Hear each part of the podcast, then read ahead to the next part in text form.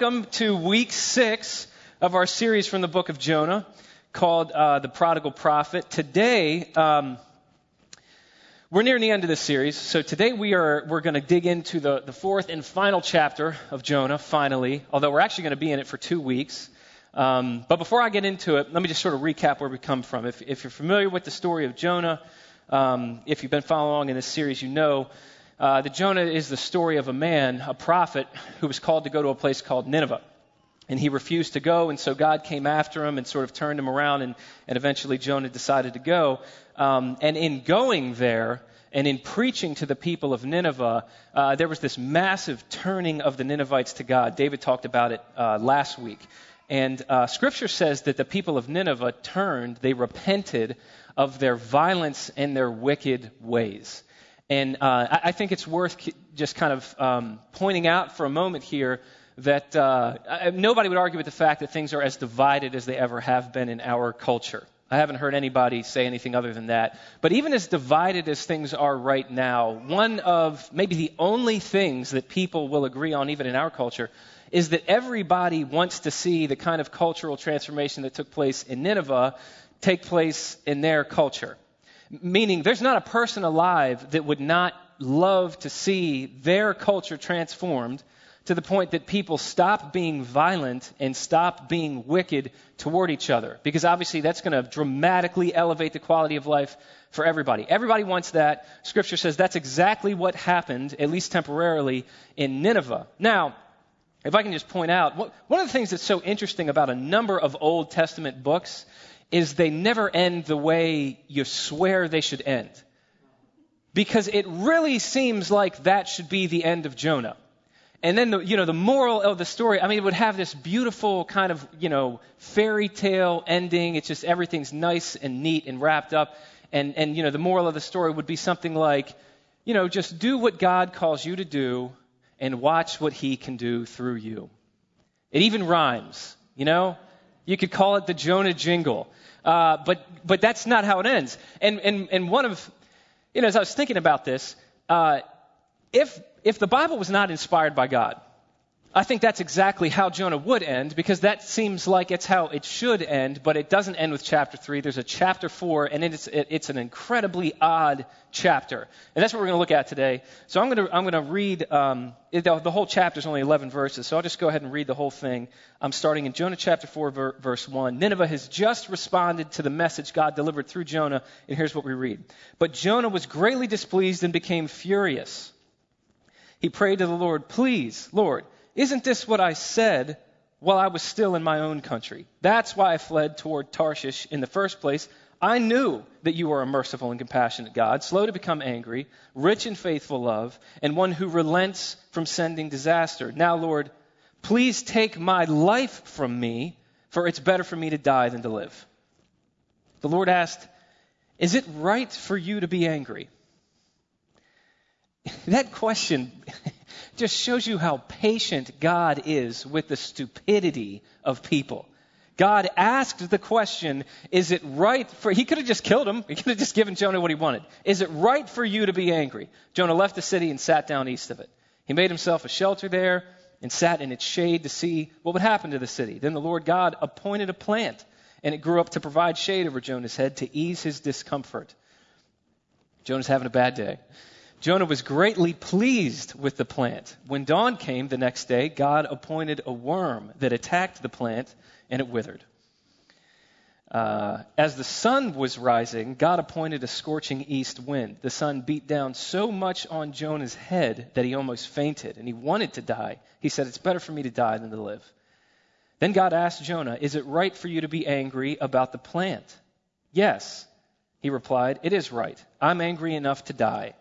So the Lord said, You cared about the plant, which you did not labor over and did not grow. It appeared in the night and perished in the night. Should I not care about the great city of Nineveh, which has more than 120,000 people who cannot distinguish between their right and their left, as well as many animals? And that's the end of the book.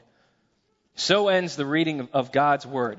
What you're seeing here is that uh, Jonah is disgusted at the repentance and the cultural transformation of, of Nineveh. This is the picture of a man who is unhinged. He's unbalanced. And I think above all else, if you just needed to hold it to one, a one word description, Jonah is unstable.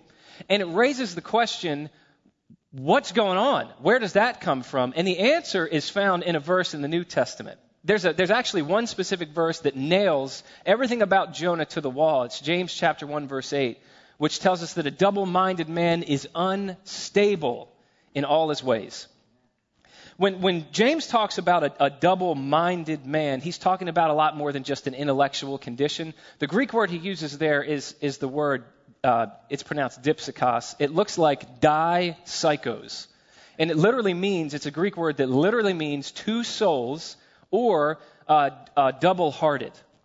It's referring to somebody who has given their heart in allegiance to more than one thing. What James is saying in chapter 1, verse 8 is that when you live that way, you will be unstable in all your ways. And Jonah here is obviously the poster child of that verse. If you've been following along in, in, this series or if you're just familiar with the book, you remember back in chapter 2, Jonah had a mountaintop experience with God where he, he understands God's grace in a new, kind of life giving way. It seems like he's really turned a corner in his spiritual life. He's, you know, he gets it finally.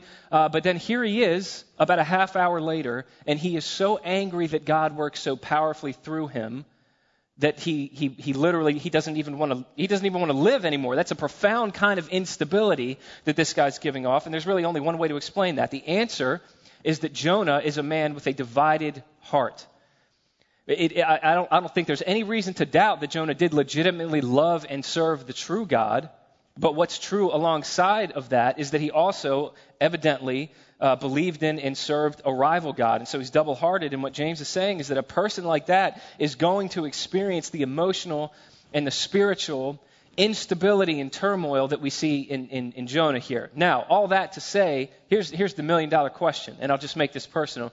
Do you ever experience the kind of instability that Jonah is experiencing here?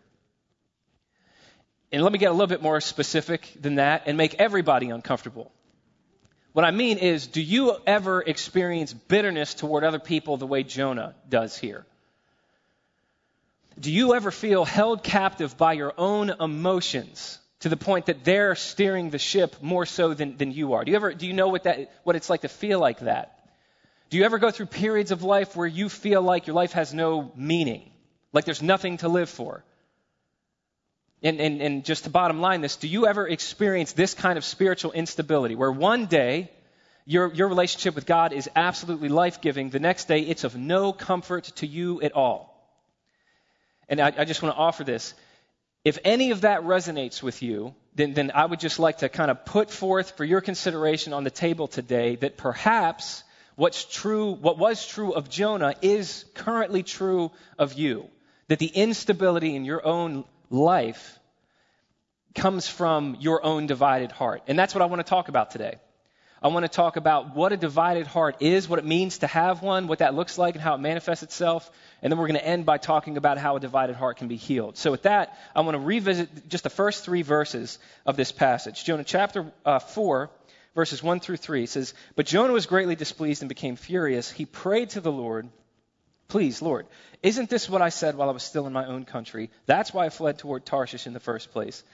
I knew that you're a merciful and compassionate God, slow to become angry, rich in faithful love, and one who relents from sending disaster. Now, Lord, please take my life from me, for it's better for me to die than to live. What, what you and I are given here is a great picture. It's kind of like a self diagnostic tool. These verses give us both the sign and the source of a divided heart. first off, what, what Jonah is saying here is um, this is the reason I ran from you in the first place, God. I knew what you're like. I know that you're gracious. Because Jonah was a, was a, a member of the nation of Israel, if you want to think about it that way. Uh, Israel was the nation that God specifically decided to demonstrate his covenant faithful love to. Uh, Jonah knew the history of his own people. They're constantly running out on God. They're constantly teetering on the edge of destruction, and God is consistently demonstrating grace and mercy and compassion toward them. Jonah's saying, I know that you're like that, God. That's why I ran away from you, because I don't want anybody else, specifically not the Ninevites, to experience that kind of grace. So what, what, you're what you're looking at here is is really it's it's the sign. It's the paramount sign uh, that you have a divided heart. What what you're seeing in Jonah is is unbridled, it's undisguised, it's unabashed bigotry, racism, ethnocentrism, toxic nationalism, Pharisaic religiosity, probably a, a, few more things all kind of wrapped up in a ball rolling around in Jonah's heart. If, if I had to just kind of one word, one phrase summarize it, what, what you're seeing in Jonah is a, is a marked us versus them mentality. It's, you know, we're the people who are right, they're the people who are wrong. We're the good guys, they're the bad guys. We're the insiders, they're the outsiders. What, what these verses are, are showing us is that that is the sign that, that you have a divided heart. Now, but before I move forward, I just thought there are probably few things that are more important for Christians to get a hold of than, than this. So I just want to camp out on this for a moment and, and remind us of something that, you know, if you're a Christian, I think you know. It's just, it's a, it's a healthy thing for us to be reminded of. If Jesus adopted that mentality, if Jesus adopted the mentality of, of us versus them, you know, insiders, outsiders, good versus bad people, the line Jesus would have drawn would not have been between good people and bad people. The line would have been between heaven and earth. And Jesus would have never come down here, and we would all be without hope. Uh, but what the Apostle Paul reminds us of in Philippians chapter 2 is that Jesus did not consider equality with God as something to be grasped and held onto and used to his own advantage, but instead he humbled himself and he came down here to live among and eventually to die in order to redeem his enemies, also known as you and I. And, and so, what the gospel is showing us is that Jesus refused to adopt the mentality that I think so many people claiming to be his followers tend to adopt. And, and what these verses in Jonah are showing us is that if you and I sense in our own hearts the mentality that we're seeing in Jonah's life here, meaning, if, if, you, if you tend to look out into life and when you see people who aren't like you, people who uh, don't look like you, people who don't live like you, people who don't believe like you, or, this is a big one, people who don't vote like you. If when you see those people, you, you have a tendency to view them as enemies or as outsiders or as, as, as people that at least a part of you just kind of secretly hopes that God will get them, that mindset, that posture of the heart in and of itself is, is, is maybe the greatest sign that you and I have a divided heart.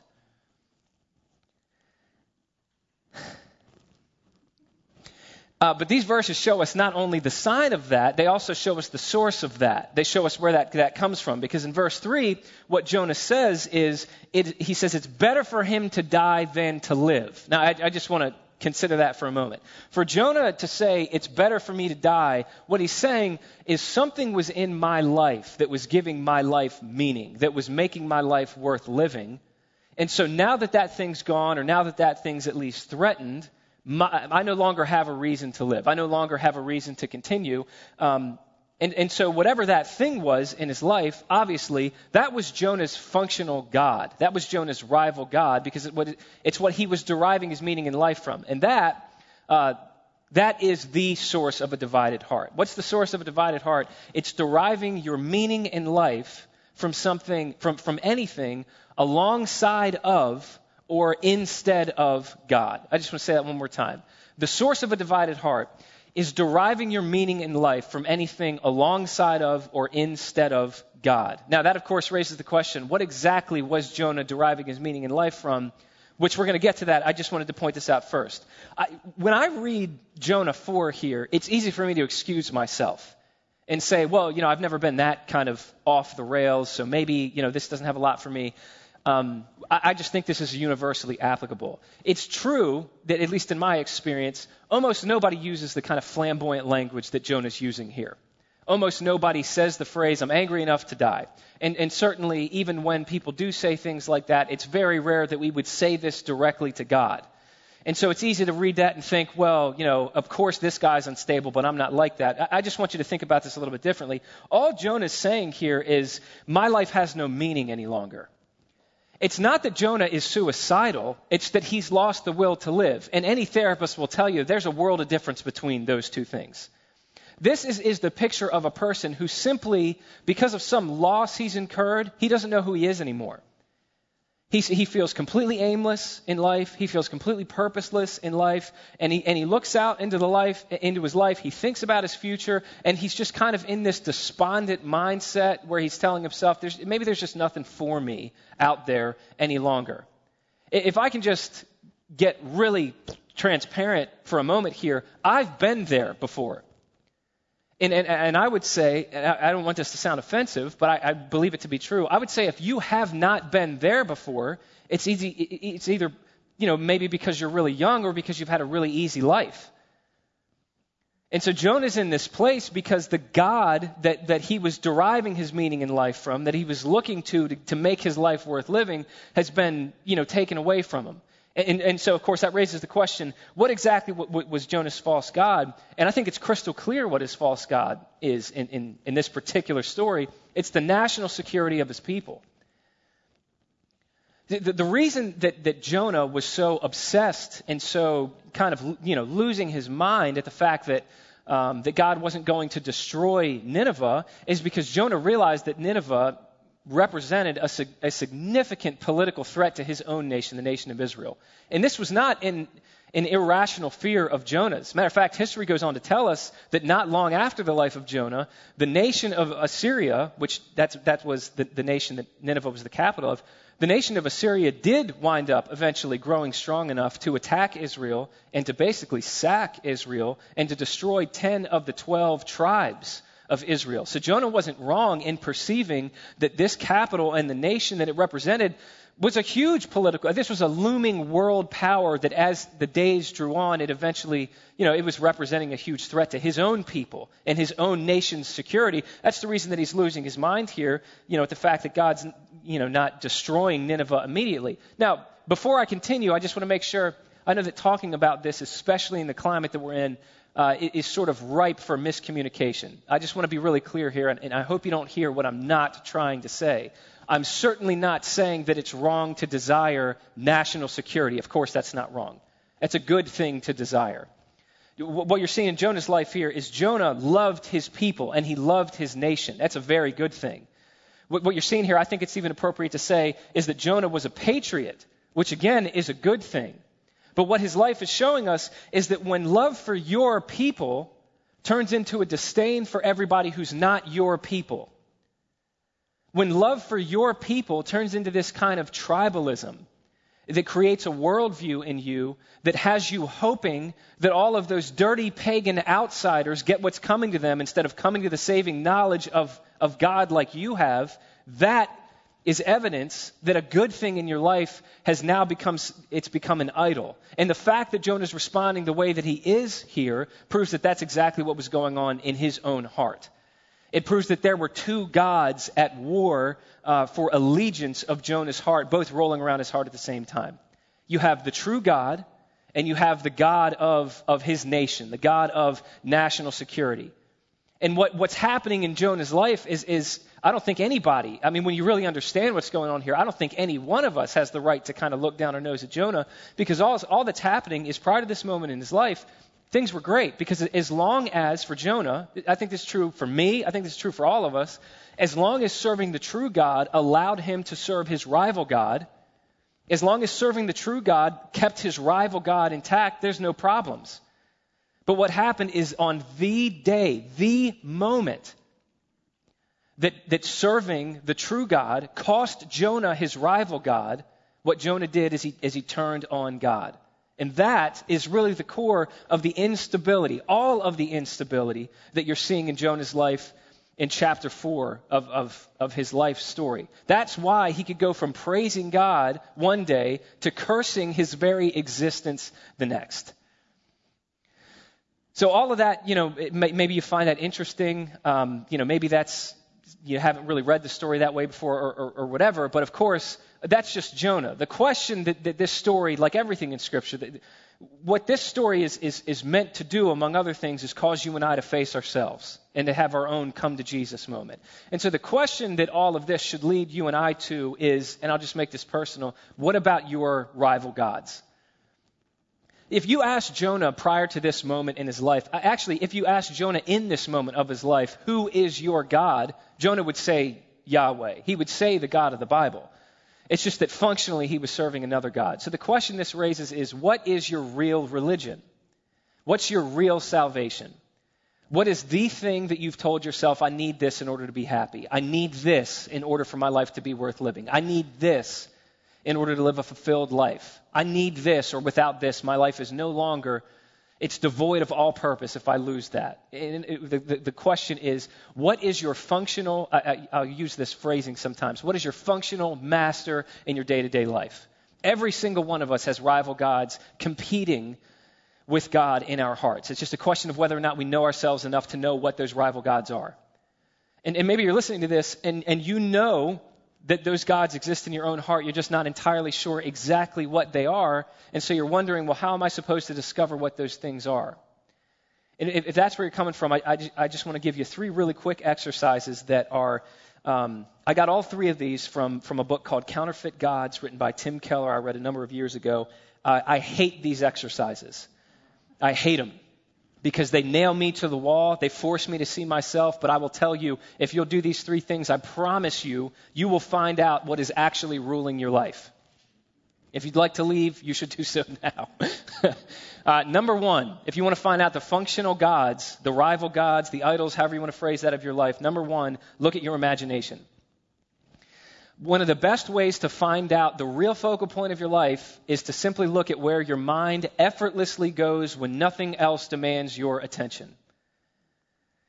And, and, and, in thinking about where, wherever your mind goes, whatever it goes to, when you consider what those things represent, that is your religion. That is your salvation. That's your functional God. Uh, if, if, if that one doesn't work, here's a second one that I think is even more telling. Uh, this, this one I think works especially well if you have been in church for a while. All you have to do is look at how you respond to unanswered prayers and frustrated hopes. If, if, if, you, if you move through life, you know, we've all done this before, and you pray really hard for something, or if you're not a praying person, you work really hard for something, and that thing doesn't come to fruition, or you get it and then you lose it, uh, there's going to be a lot of pain associated with that, obviously. God designed us to have emotions. Of course, we're going to feel sadness and sorrow and grief. There might even be, you know, tears associated with that. But if eventually, if you're able to grieve that loss for what it is and move on with your life, then that thing was not your functional God. However, if after praying for something and working for something, and, and that thing not panning out the way that you wanted to, if you find yourself responding to that loss the way that Jonah is responding here, meaning the loss of that causes you to no longer have any sense of identity. You have no idea who you are without that thing. You find that your life doesn't have meaning. You, you, don't, you don't any longer have any kind of vigor to move out into the world with any kind of passion any longer. Then whatever that thing was, it was, it was a rival God. And I think one of the most common places that this happens today is in relationships. I mean, I've actually, as a pastor, I've talked to people who, who you know, have just been really candid with me that in the, in the wake of a breakup, they considered ending their own life. People have shared that with me before. And that, more than anything else, is, is one of the telltale signs that that person was not your partner, they were your God. And what most people in our, because our society does, it idolizes romantic love. We're taught by songs, we're taught by stories. You're not worthwhile unless you have the romantic love of somebody else, which is completely unbiblical, by the way. Actually, a, a biblical worldview would, would totally f- free us from that lie, because it is a lie and, it, and, it's miserable. But what a lot of people will do in the wake of that is, is they'll, they'll either sink into despondency or they'll immediately run to the next relationship almost like it's medication. Because that's a, that's a functional God, is what it is. So the first thing you can do is look at your imagination. The second, look at how you respond to unanswered prayers or frustrated hopes. But the third one, and I like this one the least, is look at your most uncontrollable emotions. I hate that. I, have heard it said before, this is really helpful uh, to me. Maybe you'll find this helpful. That, that false gods, idols, have a tendency to speak to us just like a real God would. And, and the language of an idol, of course, you're never going to hear this audibly, but you know you're under the power of an idol if you hear that idol saying, This is the language of idolatry, if you meet my standards, then your life will be worth living because you will be a worthwhile person. You'll have value as a person. But if you fail to meet my standards, then you're worthless and you'll have no reason to continue. You can do that with romantic love. You can do that with power. You can do that with comfort. You can do that with physical beauty. You can do that with fill in the blank. We talk about examples of that all the time here. But here's what that means. What that means is that if you and I will develop the very painful discipline of tracing our most uncontrollable emotions back into our hearts, if we will follow our fear, our anxiety, our, de- our despondency, um, our, our anger, our bitterness, our malice, every, you know, the, the greatest causes of stress in our lives, and we follow those back into our hearts, Nine times out of ten, what we're going to find is that what has happened in our life, the reason for that uncontrollable emotion, is that we have failed to live up to a standard that's been imposed on us by a false God. And Scripture reminds us in story after story, in Old Testament and New, is that those false gods will crush us until we learn to crush them. And all this leads us to the question if that's what a divided heart is like, how do you heal a divided heart? Because I don't know anybody that likes feeling the way that Jonah feels here. I don't like anybody, I don't know, I, I like a lot of people, but I don't know anybody that likes going from the mountain to the valley, feeling like they don't have any reason to live after they were, you know, having a pretty nice time a half hour beforehand. So what are we supposed to do about this? And there's three things that we can see in this passage uh, that it will remind us we need to realize if we're going to heal a divided heart. Those are going to serve as our uh, three main ideas today. I know I took a long time getting to them, but these ideas are going to be shorter than they normally would be. Don't you worry. Number one, what we have to realize if we want to heal a divided heart, number one, is that healing a divided heart is a process. When, when Scripture talks about a pure heart, it's not talking about a perfect heart. Uh, what it's talking about is a single heart. Biblically speaking, the opposite of a pure heart is not an impure heart, it's a divided heart. And, and, and maybe one of the most important things that we need to understand about the, the process of healing a divided heart in us and developing a pure heart in us is that that process is exactly that. It's a process. And if we expect it to be anything other than that, uh, we're going to set ourselves up for all kinds of discouragement pretty soon. I mean, you look at Jonah. Chapter 2, he's had a breakthrough. He's turned, he, had, he did turn a corner in his spiritual life. Chapter 4, he comes to the painful realization he's still got a long ways to go. I, I remember a couple years ago, me and Katie, I actually told this story a couple years ago.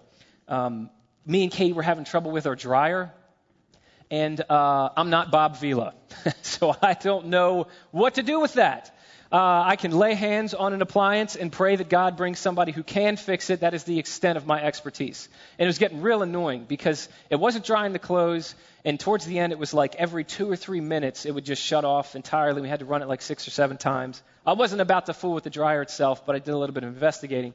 I walked around the back of the house, and I saw what I believed was, uh, you know, the source of the bane of my existence we have, I'm sure house probably has the same thing. We had this, uh, this dryer exhaust duct that, you know, went out on the rear side of the home.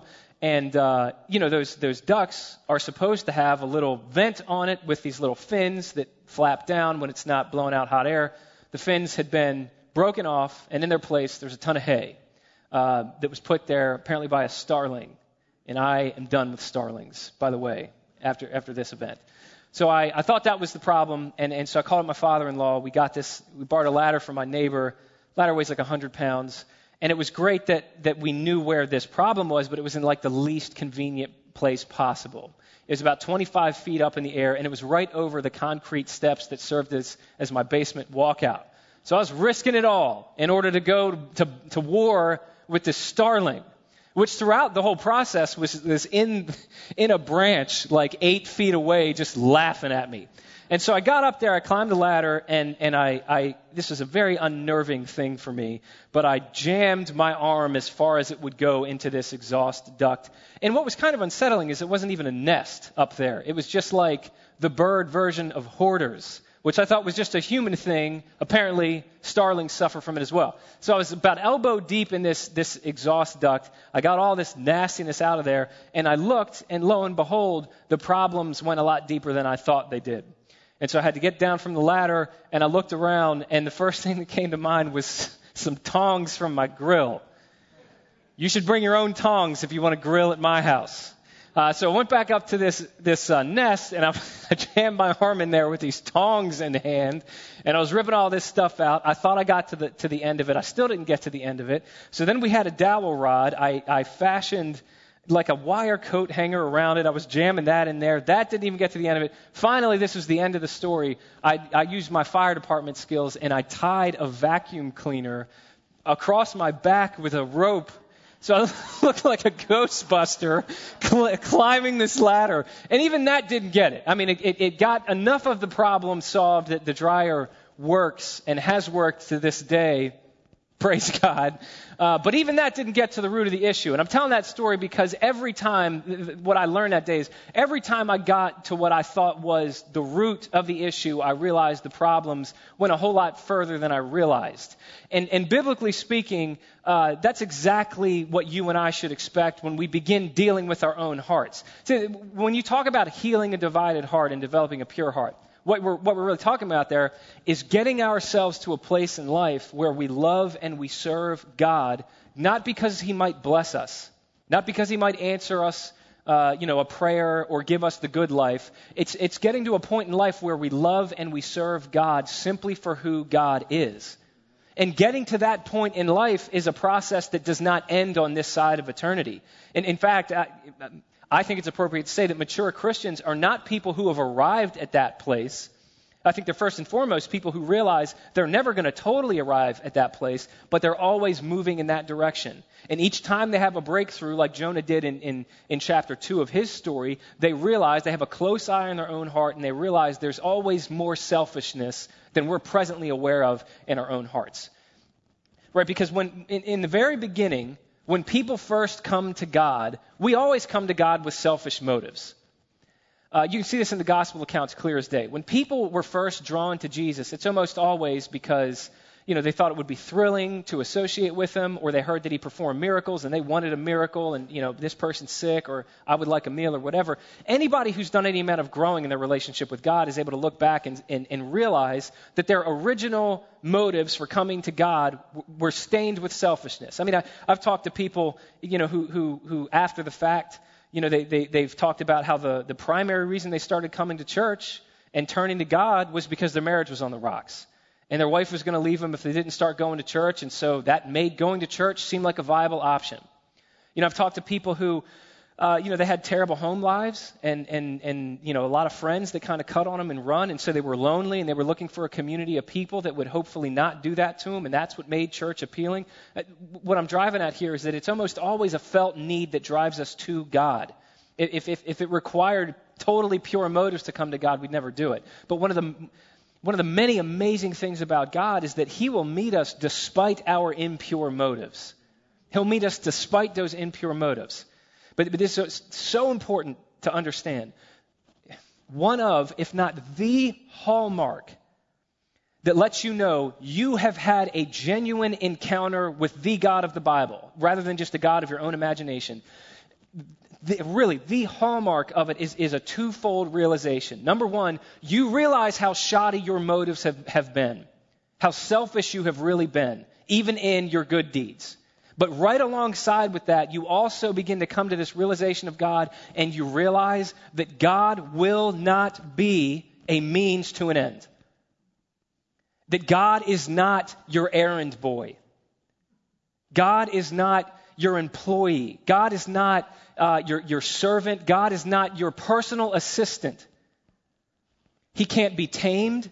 He can't be controlled. He can't be manipulated. And he certainly, he can't even be bargained with because we have nothing to bargain with the one to whom we owe our very existence. How do you bargain with omnipotence?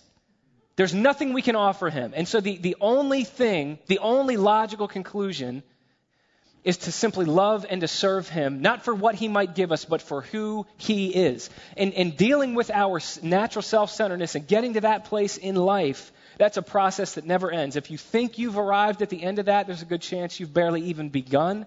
But what this means, I think it's actually a really hopeful thing because what this means is we should never be too amazed and we should never be too discouraged when we come to realize what I came to realize when I was trying to clean out my dryer that day, which is that every time we have a breakthrough, we realize that the problems went further than we thought they did when we got started. So, first, healing a divided heart is a process. number two, the second thing that, that uh, this, this chapter, God's Word, shows us is number two, healing a divided heart can be painful. Uh, what, what this episode of Jonah's life is showing us is that along this process in which God is working with us to develop a, a pure heart, a single heart in us, is that what he'll often do for us is what he's done to Jonah, is he'll take away comforts in our life so we can see what we've really been relying on.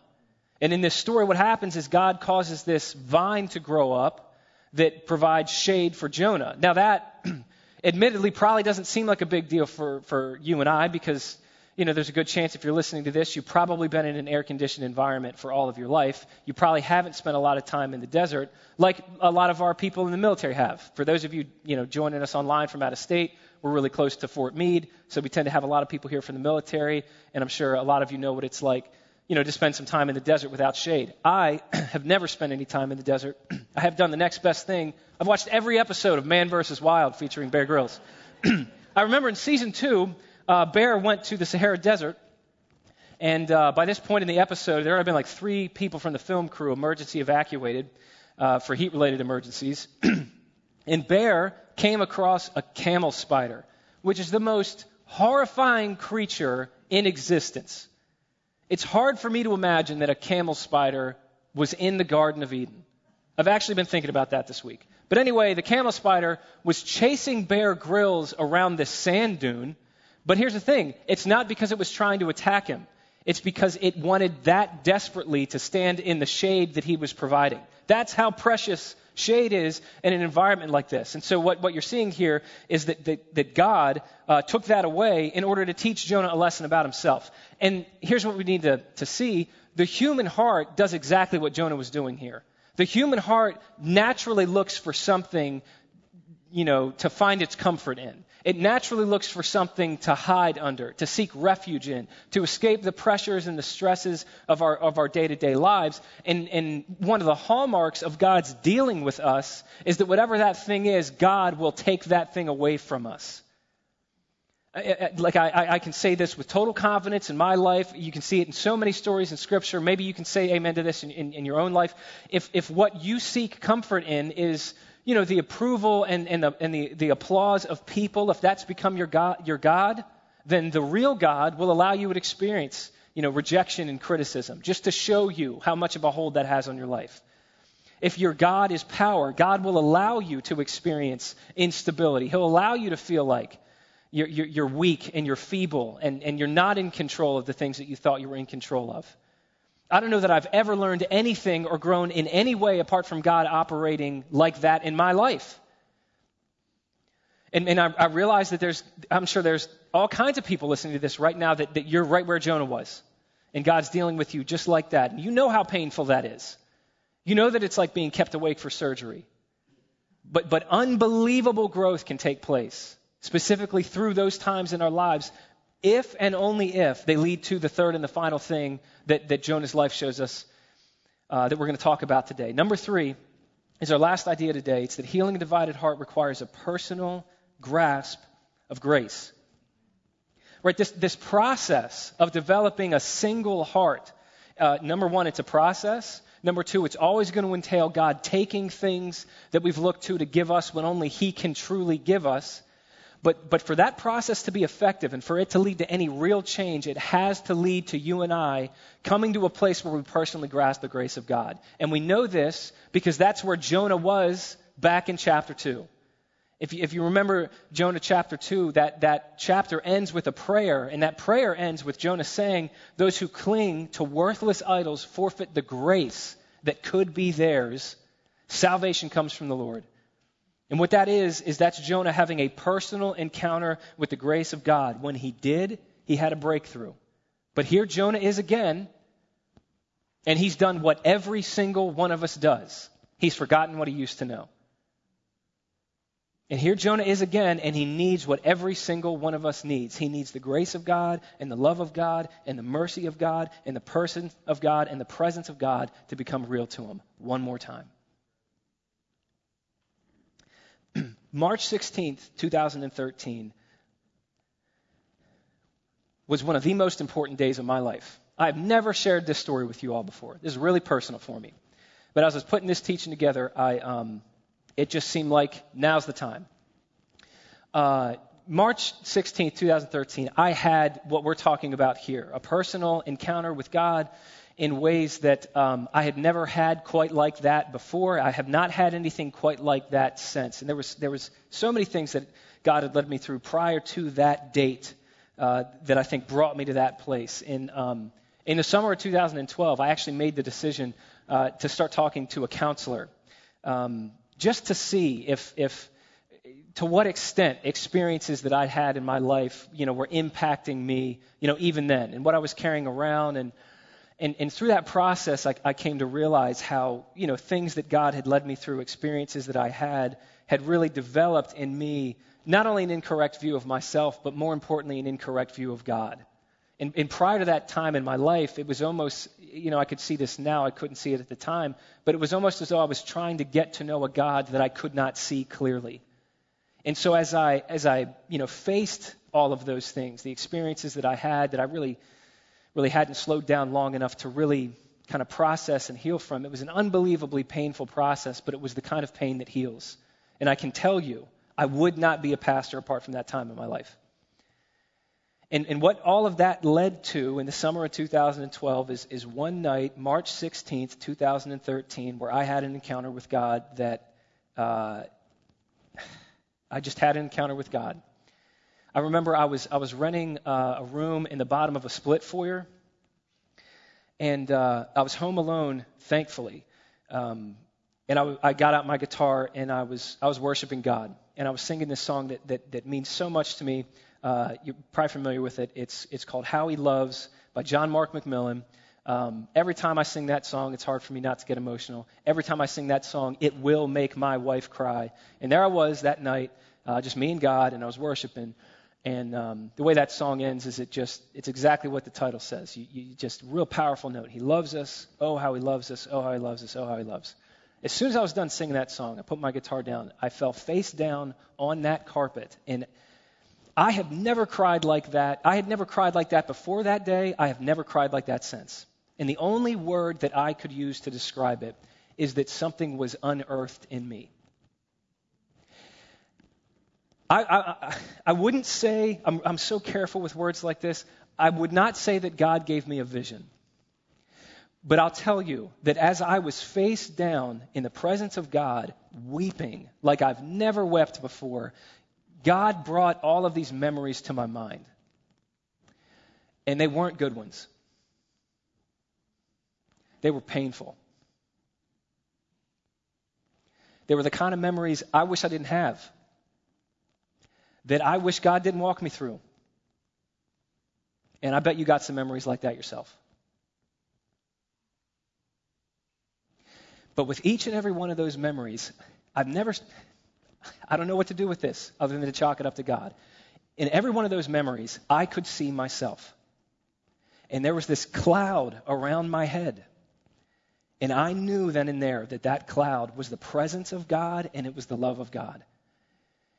And what I knew in a way that broke me clean in half in that moment was that throughout the hardest times of my life, in my most painful memories, in, in, in, in the times that I've wondered, God, why, why is that a part of the path that you've decided to lead me in?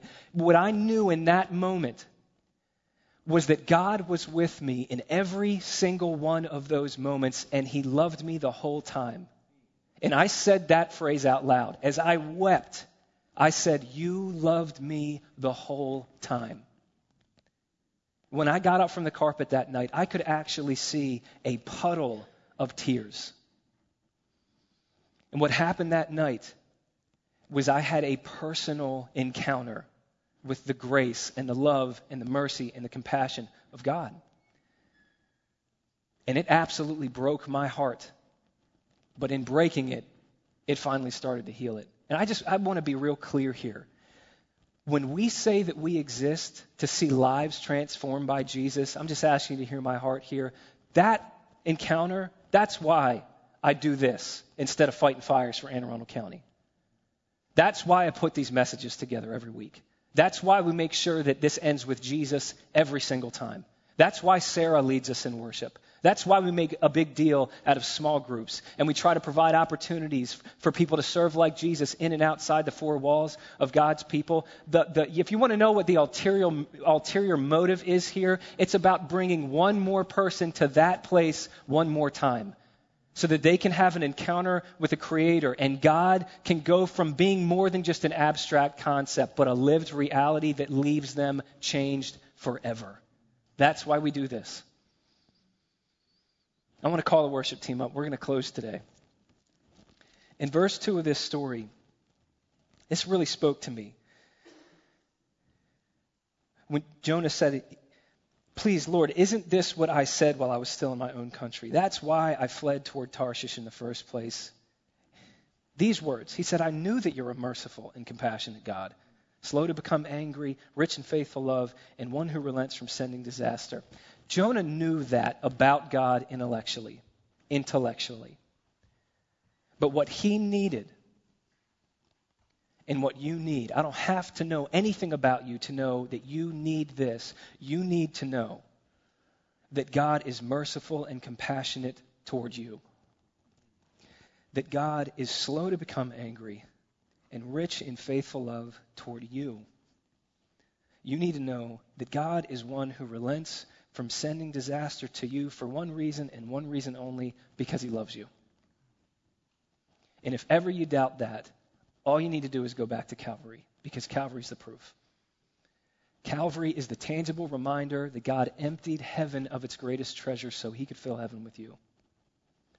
Calvary is the tangible reminder that God sent disaster on his own son so that he could relent from sending disaster to you.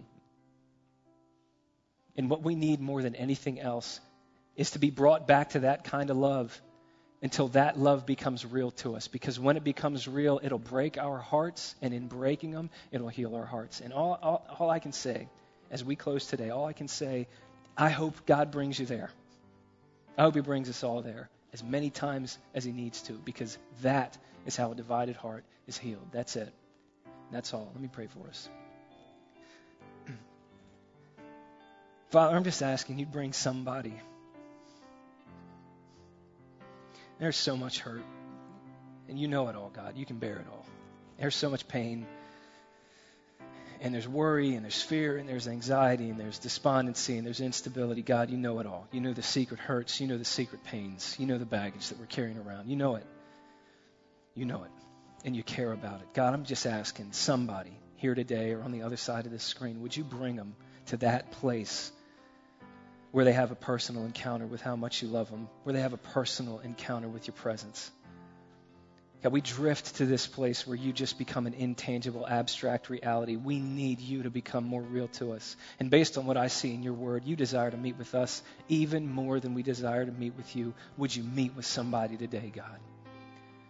Would you meet with somebody today and break their heart with your love so that in breaking their heart, their heart could finally begin to heal? I ask this with nothing but hope, by grace, through faith, in the name of Jesus.